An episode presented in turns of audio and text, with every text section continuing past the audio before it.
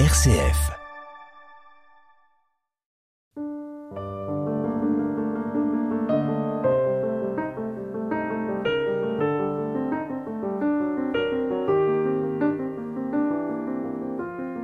Nous prenons conscience aujourd'hui d'une manière aiguë et parfois avec un sentiment d'impuissance de la violence exercée sur la nature et de la situation critique dans laquelle nous sommes.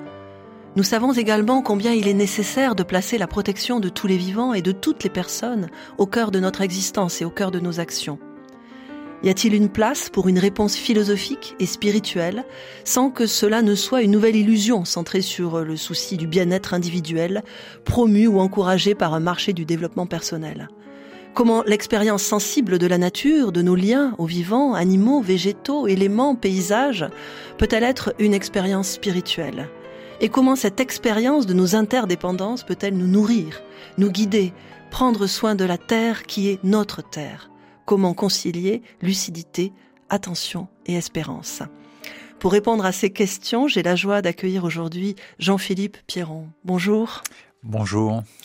Vous êtes philosophe, vous enseignez à l'Université de Bourgogne, vous collaborez, vous êtes chroniqueur également dans la très belle revue Études. Mhm. Et euh, votre recherche tourne autour de la philosophie du soin, de veiller à articuler soin de la terre et soin des hommes. Alors, votre dernier ouvrage, Méditer comme une montagne, c'est un titre étonnant, ça médite, ça prie une montagne. Alors c'est une métaphore poétique, c'est un exercice d'imagination ou est-ce que c'est un paradoxe philosophique, Jean-Philippe Pierron J'aurais tendance plutôt à, répondre pour la deuxième solution, c'est-à-dire en fait un, type d'exercice très particulier dont j'emprunte en fait euh, l'idée à un, penseur qui n'était pas un philosophe, euh, donc Aldo Léopold, un, forestier, un écologue, euh, un ingénieur des eaux et forêts, dirait-on, s'il avait été français, mais qui lui était nord-américain, chargé des grands parcs, et qui, euh, à un moment donné, lui qui était tout pétri de sa culture, de la maîtrise, de la gestion en fait de la de la civiculture et des, grands parcs nationaux euh, des États-Unis, en fait, un jour prend la mesure en fait que gérer ne suffit pas, que la culture de de la de l'installation de notre rapport euh, au vivant dans une forme de maîtrise et de domestication appelait une autre posture. il, il, le découvre d'ailleurs au moment où une manière de gérer les forêts, c'est aussi de gérer euh, entre guillemets la question des vivants euh, qui y entrent et, en particulier des gibiers qui les les ravagent parfois. Et notamment lorsqu'il abat lui qui était aussi chasseur une, louve, il découvre dans le regard de cette louve bah, finalement quelque chose qui va le rendre perplexe, euh, qui est qu'effectivement euh, son propre agir à lui d'individu manque de profondeur et de temporalité. Et donc il a cette formule euh, sur laquelle j'ai construit la, la mienne. donc il dit mais évidemment j'ai jamais réussi à penser comme une montagne. Et lorsqu'il dit ça, donc bien évidemment il n'est pas dupe. On, il sait bien qu'une montagne ça pense pas. Bien sûr, on pourrait, dans une perspective animiste, euh, réinterroger en fait euh, autrement en fait la formule. Mais quand il dit ça, en fait, il y a, cette idée que peut-être qu'un des enjeux qui, s'impose à nous, c'est d'accepter de regarder nos manières de faire avec le monde et avec les vivants, humains et non humains, euh, d'un autre point de vue que d'un point de vue qu'on nommerait aujourd'hui anthropocentré et que lui, il appelle écocentré. C'est finalement penser comme une montagne ou méditer comme une montagne, qui n'est pas tout à fait la même chose. On va y revenir. c'est effectivement de se dire déplacer le regard que nous portons sur nos vies en ne nous. C'est toute la, question de savoir s'il y a un centre ou pas, mais en tout cas, nous ne prenons pas pour le point de vue du dehors euh, qui euh, pense la nature, soit dans la culture de la maîtrise et du contrôle pour en extraire des ressources, soit euh, en faire un objet paysager pour en jouir des bienfaits esthétiques, mais de nous resituer à partir de sa propre temporalité très très longue, puisque le temps de la montagne, c'est une temporalité euh, qui est la temporalité de la géohistoire, euh, mais qui, d'une certaine manière, et nous redécouvrons cette temporalité euh, aujourd'hui lorsque, fragilisant bah, les écosystèmes, on se met à parler d'anthropocène en disant précisément le temps des humains aujourd'hui, par leur activité, eh bien deviennent des forces géologiques et donc la temporalité du temps humain est articulée avec une temporalité très longue qui est le temps, disons, de, on va dire, de la nature pour faire, pour garder ce mot. Vous disiez prier et méditer comme une montagne, ce n'est pas la, même chose. vous évoquez une, une, urgence nouvelle, redonner toute sa dimension spirituelle au vivant. Comment alors entretenir une relation spirituelle avec le vivant? Oui. Euh, il, aurait, il aurait fallu que je, je un tout petit peu un préalable, mais je, je vais revenir sur cette question. Euh, ou, du moins le sens de méditer dans ce cas-là. Voilà. Le, effectivement, cette question du, méditer ici, donc il, invite d'abord à, à, dire quand on dit méditer comme une montagne, c'est pas méditer à une montagne, hein, à laquelle on penserait, qui nous, auquel on rêverait en se souvenant de nos vacances, euh, d'un dernier, dernier trek. Hein. Euh, et c'est pas non plus euh, méditer en montagne, hein, euh, parce qu'effectivement, on sait très bien que les pratiques du désert, hein, au sens quasiment monastique du mot, euh, ont choisi aussi des espaces justement reculés, apparemment inhabités, mais en fait souvent très très vivants, mais en tous les cas reculés par rapport aux pratiques urbaines qui était aussi la question donc des choix, des espaces pour y déployer éventuellement son intériorité. La question du méditer euh, euh, comme une montagne, euh, c'est pas tout à fait ça. C'est pas la, recherche euh, d'espaces qui serait spécifique pour ça, mais c'est effectivement de, de, on pourrait le dire comme ça, au fond, de, de retrouver nos rythmes profonds, euh, nos rythmes d'attention profonde en fait à ce que signifie pour nous être euh, là, euh, présent, vivant, euh, comme humain, euh, parmi les vivants, humains et non humains.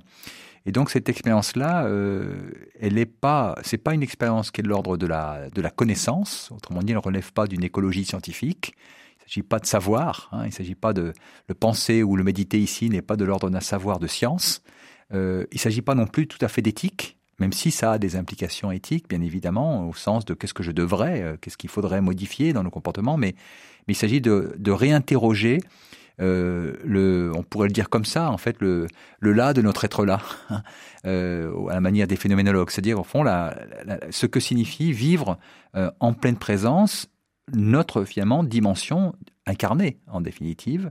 Et je dis en pleine présence en fait pour euh, à la fois mimer et me démarquer en fait de cette expression qu'on a aujourd'hui de mindfulness ou, de pleine euh, ou de pleine conscience mais qui qui dit pas enfin qui n'est pas complètement sans lien quand même mais où là effectivement la question de donc l'expérience enfin spirituelle donc elle est ni de l'ordre d'un savoir euh, euh, au sens de savoir de connaissance ni euh, d'une d'un devoir hein, mais il est de l'ordre d'un sentir profond hein, euh, qui est enfin qui qui nous qui nous aide à préciser au fond le, sujet que nous sommes, on dirait un soi écologique et dans sa dimension d'intériorité. Alors ce sentir que vous venez d'évoquer euh, s'appuie sur euh, cette recherche ou cette exigence spirituelle. Euh, vous, prenez, vous analysez un terme de manière très très intéressante, le terme de conversion écologique, euh, car c'est dans un contexte un peu désenchanté qu'on utilise ce mot magnifique de conversion, marqué par toute une longue tradition euh, religieuse. Pourquoi, selon vous, euh, qu'est-ce que cela révèle de, de notre exigence? En fait, donc l'idée de conversion, euh, effectivement, il y a à la fois toute cette euh, longue histoire euh, d'un bouleversement intérieur hein, euh, qui est attaché à cette idée de, conversion et dont les traditions religieuses, euh, en fait, ont, ont, fait leur miel pour une part. Hein. Euh, donc, ce qui est intéressant, effectivement, dans cette expression, c'est d'abord l'idée que la question écologique n'arrive pas uniquement par une instruction informée quant à l'état en fait de notre rapport abîmé au vivant. Hein. Jean-Pierre Dupuis, le, philosophe, euh, dans le catastrophisme éclairé, euh, observait ça, hein, qu'il ne suffit pas euh, de, savoir pour changer. Hein. Il, a une formule hein, qui dit Nous ne croyons pas, nous ne parvenons pas à croire ce que nous savons. Hein. C'est que le, le GIEC nous fait des scénarios en fait quant au changement climatique. Le GIEC de la biodiversité annonce une sixième extinction. Nous le savons mais nous n'arrivons pas à le croire. Et donc, en fait, pour pouvoir faire en sorte, pour opérer cette conversion, la question est précisément de passer du savoir au croire. Et euh, cette, cette, idée-là, en fait, je la formulerai ainsi, c'est comment euh, une information rigoureuse, exactement établie euh, par les sciences écologiques, notamment, mais pas que, par les géosciences plus généralement. Donc comment une information, dans ce qu'elle a d'abstrait, dans ce qu'elle a d'universel, dans ce qu'elle a de démontré, mais aussi dans ce qu'elle a d'impersonnel, comment une information devient un événement biographique. Et d'une certaine façon, la question de la conversion, elle se joue là. C'est le passage d'une vérité de science en une vérité d'existence euh, qui fait que soudain je me sens concerné par ce qui s'engage là. Alors on voit très bien ce que ça peut signifier déjà au niveau de la niveau psychologique. Hein. Euh, au fond, ce que tu dis aujourd'hui, cette discipline encore en, en, germination qu'on appelle l'éco-psychologie, qui parle euh, aujourd'hui de, par exemple, d'éco-anxiété, elle montre bien que nous, l'impact en fait de la violence faite aux vivants et à la nature sur les psychés eh ben, n'est pas sans effet. Il y a, il y a un coût psychique de, la, de la crise écologique, mais ce coup psychique, il, est, il, retentit plus profondément encore que dans la psyché, c'est qu'il retentit dans euh, le doute euh, porté sur l'importance du monde. Autrement dit, ça fragilise presque ontologiquement, j'allais dire, le, la, la, oui, l'importance du monde. Je reprends, ce, je, prends, je reprends cette idée, et, donc le, il y a là une, oui, une blessure euh, mais qui est en, fait qui est une blessure qu'on peut habiter. Euh, c'est celle d'une vulnérabilité ouverte euh, finalement à, à ces, ces interdépendances qui nous aident à être.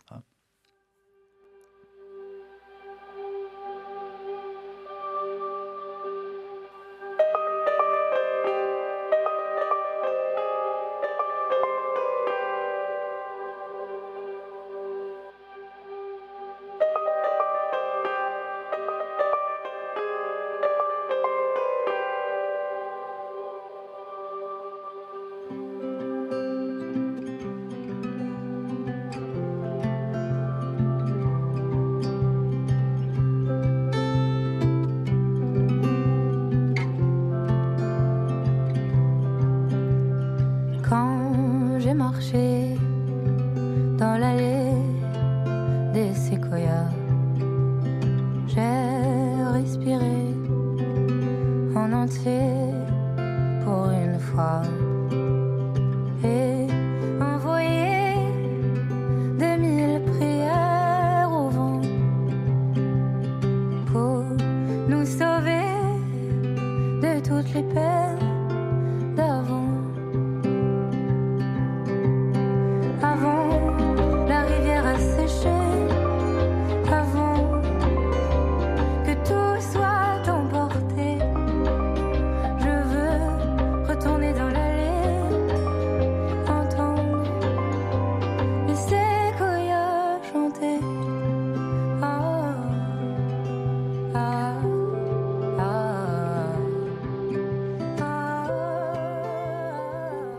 Dialogue, présenté par Sarah Brunel. Au fond, qu'est-ce qu'un habitant de la Terre? Qu'est-ce qu'être un habitant de la Terre? Dans votre livre, Jean-Philippe Pierron, Méditer comme une montagne, exercice spirituel d'attention à la Terre et à ceux qui l'habitent, on découvre votre démarche, votre cheminement par des pratiques, par des lieux, par des rencontres, bien plus que d'abord par des livres ou par une, une démarche académique d'universitaire, Comment en êtes-vous arrivé à ce questionnement, vous, aujourd'hui? En fait, Jean, oui, merci de cette, euh, question. J'y suis arrivé. Euh, oui, c'est un peu un paradoxe d'une certaine façon. J'y suis arrivé, moi, par les livres. Euh, font les, livres de philosophie de l'environnement, notamment, mais qui les, les, livres en fait qui m'ont aidé euh, de cette manière à mettre en mots euh, ce que j'éprouvais depuis bien bien bien avant, enfin le, fait d'être euh, précisément un, vivant terrestre de quelque part. Hein, et moi, ce quelque part, c'est un site qui se trouve du côté de du côté des Vosges, à la frontière de la Meurthe-et-Moselle et des Vosges. et le et donc en fait, donc il y a cette question là de comment nous mettons au mot, comment nous faisons venir au concept, euh, d'une certaine manière, ce qui, ce qui nous, nous, lie intrinsèquement en fait à, à, l'existence et, à l'être. On peut oser ce, ce, mot, ce gros mot, d'une certaine manière. Et donc, le, moi, il m'a fallu en fait euh, le, temps, euh, comment dire, long de la patience du concept, comme dirait-on en fait sur la méditation de l'habité, notamment dans la qu'on trouve dans, dans une tradition philosophique en particulier, mais pour, euh, pour finalement essayer de parvenir à nommer euh, de manière assez simple euh, que effectivement ce qui se recherche dans le dans le philosophique c'est précisément ce que signifie pour nous être humain sur la terre. C'est la question donc de de ce que je suis assez sensible à ça chez Bruno Latour, en fait, euh, ce qu'il appelle finalement l'incarnation. Hein, euh, dans un mot en fait très très marqué, lui aussi par une tradition religieuse à laquelle à la fois il était lié à la fois il était délié, euh, mais en disant que nous avons trop pensé dans une tradition idéaliste un rapport au monde ben, de surplomb, hein, de survol, de, piloté du de haut, hein, du dehors, si l'on peut dire, du, du, très haut, si l'on peut dire alors qu'en fait, il s'agit euh, d'habiter le, très bas hein, pour euh, pour emprunter la formule de Bobin, euh, mais qui et donc le très bas qui n'est pas une bassesse, qui n'est pas une humiliation, mais qui est le sens effectivement reconnu de ces liens sur lesquels nous saurons être. Et la chanson de Pomme qu'on vient d'écouter, en fait, dit ça. terriblement en fait. Elle dit à la fois que quand ce monde où nous habitons est devenu inhabitable, euh, eh bien, euh, bah, la mort rôde. Hein. Et de l'autre côté, il y, a, il y a, donc autrement dit, nous sommes aussi dans une culture marquée par la morbidité et la mort, hein. euh, nécrocapitalisme, herbicides, raticides, pesticides, enfin toute cette, cette, lutte à mort en fait avec contre le vivant, et, puis de l'autre côté le fait que nous sommes soutenus pour dans l'être comme comme vivants ben, par tous tous les vivants. Et donc oser le nommer, euh, par, par le long détour du concept. C'est pas donc n'est pas être dans l'infantilisme, ce n'est pas dans une sensiblerie en fait euh, euh, malvenue ou qui maîtriserait pas ses affects, mais c'est au contraire être attentif à ce que c'est que l'expérience sentie profonde en fait de de notre être terrestre. Je reprends ce mot la disponibilité et l'attention sont au cœur de votre de votre ouvrage, euh, à ce qui nous entoure, au lieu que nous habitons, que nous traversons. Euh, mais qu'est-ce que véritablement être attentif? C'est une question simple et en ce sens, votre livre ne requiert pas, je dis aux auditeurs, pour, pour les, futurs lecteurs, de, de, connaissances philosophiques ou académiques particulières, mais pose, pose aussi cette question-là qui, mmh. qui, nous concerne parce que c'est aussi euh, savoir ce que signifie vivre. Hein. Mmh. Qu'est-ce qu'être attentif? Être, être, attentif, ça n'est ni euh, ce qu'on exige des enfants quand on leur dit mais soyez attentifs, hein, au sens donc d'une posture de vigilance intellectuelle euh, qui consisterait à se concentrer sur l'information en fait euh, pure, enfin purement théorique qu'on voudrait leur faire comment dire leur partager. Hein, si on demande à des élèves dans une salle de classe, soyez attentifs. Donc ça n'est donc ça n'est pas tout à fait une posture de rationalité positive. Euh, ça n'est pas non plus la posture euh, éthique euh, qu'on exige aussi parfois de l'autre ou de soi-même en disant voilà il faut être attentionné hein, au sens de, de, définir une manière en fait douce d'entrer dans son rapport avec les autres et avec les, matières et avec le monde, euh, en amont en fait de cette distinction qui repose finalement euh, distinction être attentif et être attentionné euh, sur une sorte de dualisme finalement, euh, soit le sujet concentré dans sa pleine raison, soit un rapport au monde en fait extérieur à soi, c'est approfondir une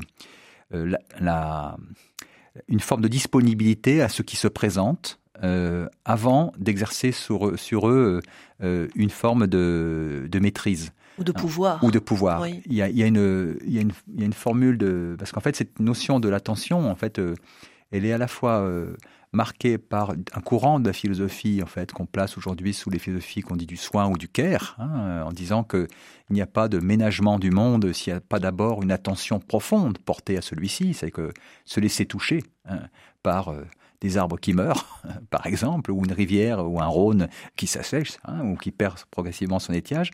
Mais donc il y a, cette tradition-là, et puis euh, je pense à, aussi à ce philosophe euh, Maldinet hein, euh, qui, qui invitait à faire la distinction entre exercer une emprise sur le monde et, être en prise avec le monde. Et d'une certaine manière, c'est comme ça que je comprends moi l'attention. l'attention, c'est précisément à la fois une manière de, de de, perdre ou de lâcher la culture de la maîtrise et de l'emprise sur le monde, celle qu'on trouve dans notre culture très extractiviste, qui veut prendre, qui veut extraire toujours, toujours des données, des matières, des ressources. Donc, quitter cette posture donc de l'emprise pour une forme euh, d'être en prise avec avec celui-ci, c'est-à-dire en fait ouvert à la possibilité de, de l'événement d'une rencontre aussi étrange que peut être celle d'un séquoia, pour reprendre encore la chanson qu'on entendait tout à l'heure, mais aussi d'un vivant qui surgit dans nos vies euh, de manière incongrue, contingente. Alors c'est peut-être aussi euh, un peu risqué aujourd'hui, parce que prêter attention, c'est aussi voir sans écran, sans discours formaté, euh, c'est aussi prendre acte de tout ce qui peut faire obstacle, ce qui peut nous empêcher d'être attentifs. c'est un constat, par exemple, qui avait été fait par Jacques Ellul euh, déjà il y, a, un certain nombre d'années. Et est-ce que ça ne met pas à l'épreuve notre capacité aussi euh, de d'être présent, comme vous le disiez, au monde? Oui, en fait, le c'est là que c'est un, vous avez un, ce qui est important dans, cette question, c'est que le, euh, cette attention à l'attention, elle est en fait une disposition critique.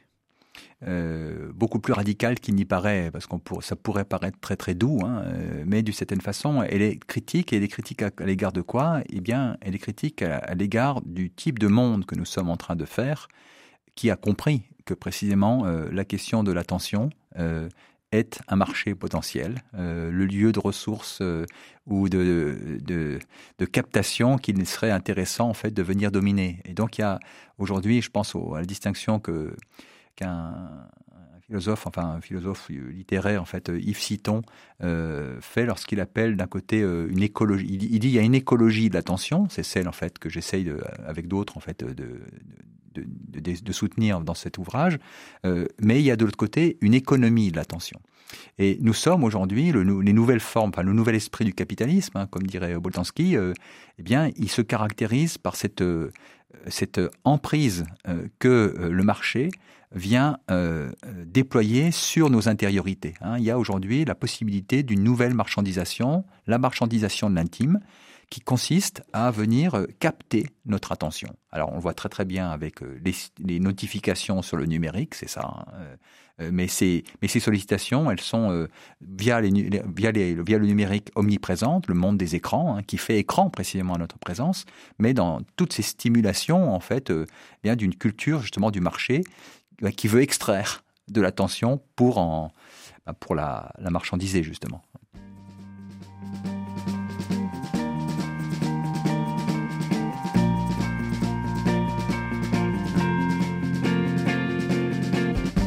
Des autoroutes, des hangars, des marchés, de grandes enseignes rouges et des parkings bondés. On voit des paysages qui ne ressemblent à rien se ressemblent tous et qui n'ont pas de fin. Rendez-nous la lumière, rendez-nous la beauté. Le monde était si beau et nous l'avons gâché. Rendez-nous la lumière, rendez-nous la beauté. Si le monde était beau, nous l'avons gâché. On voit de pleins rayons de bêtes congelées, leur peur prête à mâcher par nos dents vermillons. On voit l'écriture blanche des années empilées. Tous les jours c'est dimanche, tous les jours c'est. RCF, Sarah Brunel. L'écologie, c'est aujourd'hui un enjeu politique avec des courants idéologiques très différents et parfois contradictoires. Euh, il y a aussi ce marché que vous venez d'évoquer, Jean-Philippe Pierron, ce marché, euh, cette économie de l'attention. C'est ce que vous dénoncez en écrivant ceci, en termes d'offres et de demandes, l'éco-spiritualité avec elle le souci du bien-être fait vendre, qu'il s'agisse de livres, de stages, de pratiques écotouristiques ici ou là. Alors, qu'est-ce que cela révèle de notre monde et qu'est-ce que le philosophe peut répondre à cela? Ce que ça révèle, euh, c'est que d'un côté, euh, ces, ces, pratiques sont pas en soi méprisables. Hein. Euh, je veux pas du tout être hautain à l'égard de ça, mais ce lorsque Boltanski, justement que j'évoquais précédemment, dit la force finalement du capitalisme, c'est de venir faire marcher de ceux qui s'opposent au marché. Hein. Et, donc du point de vue en fait politique, tout l'enjeu qui pour nous aujourd'hui, c'est de voir que ce souci de qui est chanté en fait euh, par Dominica lorsqu'il dit rendez-nous euh, la lumière, rendez-nous la beauté dans un monde en fait qui est extrêmement abîmé, écrasé par précisément ces logiques du marché que j'évoquais à l'instant. c'est l'enjeu, c'est c'est effectivement de faire une politique de l'attention. Et, donc, euh, cette politique de l'attention, elle permet le changement d'échelle entre la posture individuelle et euh, l'organisation en fait socio sociopolitique. Et donc, simplement, donc ce qui m'inquiéterait d'une certaine manière, c'est que ce souci de l'attention ne soit qu'enfermé dans la gangue narcissique d'un sujet qui prendrait soin de lui-même pendant qu'un monde est en train de brûler. Hein, ce que Hartmut Rosa euh, lui-même en fait euh, observait en disant que nous, les, contemporains inventent des, des, oasis de décélération euh, pour essayer de résister à un monde qui les oppresse, qui sont dans, qui est dans, une grande vitesse. Et l'enjeu donc c'est bien de comprendre notre monde et peut-être de repenser la modernité. Je pense à un des derniers numéros de la revue Esprit qui était consacré à cette question. Euh, la, si la conversion écologique engage une, une conversion spirituelle, euh, c'est un, changement, euh, on va dire aussi dans notre rapport à la société, à notre à notre actualité de, de sociale, économique. Et l'enjeu, c'est aussi de savoir si nous n'avons pas à prendre du recul, à remettre en question la modernité finalement être moderne ou anti-moderne Telle est la question, pourrait-on dire. Mhm. Alors, comment vous, vous situez par rapport à cette question? Où vous vous situez? Bien, en fait, le, l'idée pour moi, c'est de, de, ne, de ne ni perdre euh, un des grands acquis de la modernité, qui était une, une, valorisation, en fait, d'une conception de l'émancipation euh, de l'humain à l'égard de tout ce qui peut l'aliéner, euh, sans pour autant complètement souscrire à l'idée que cette aliénation supposerait nous délier de toutes nos interdépendances. Autrement dit, euh, je me situerais, moi, dans, une conception d'une défense de l'autonomie de, l'humain, dans un idéal des Lumières, mais d'une autonomie non pas exaltée, hein, mais d'une autonomie dans la conscience des interdépendances. Et donc, euh, probablement que entre euh, le, souci moderne de l'émancipation y compris d'une nature qui n'est pas toujours doucereuse, hein, euh, qui peut être brutale. Enfin, le Covid nous le rappelle, etc., les tremblements de terre, etc. Le, donc, autrement, il ne s'agit pas d'avoir une lecture naïve à l'égard de, de, ce qu'on appelle la nature, hein, avec toute la, question de l'usage ou pas ce mot, mais, effectivement, donc de, de prendre la mesure que une autonomie du sujet humain euh, qui, construirait sa vie euh, dans une culture hors sol, euh, sans espace, délocalisé, pour reprendre tout le langage de l'économisme financier aujourd'hui, euh, qui, qui, pense que le monde se situe dans le paradis artificiel, euh, enfin le paradis fiscal, je veux dire, eh bien, il s'agit effectivement d'opposer à ce, à, ce, à ce monde qui nous déterrestre précisément une forme d'autonomie dans la conscience de nos ancrages terrestres.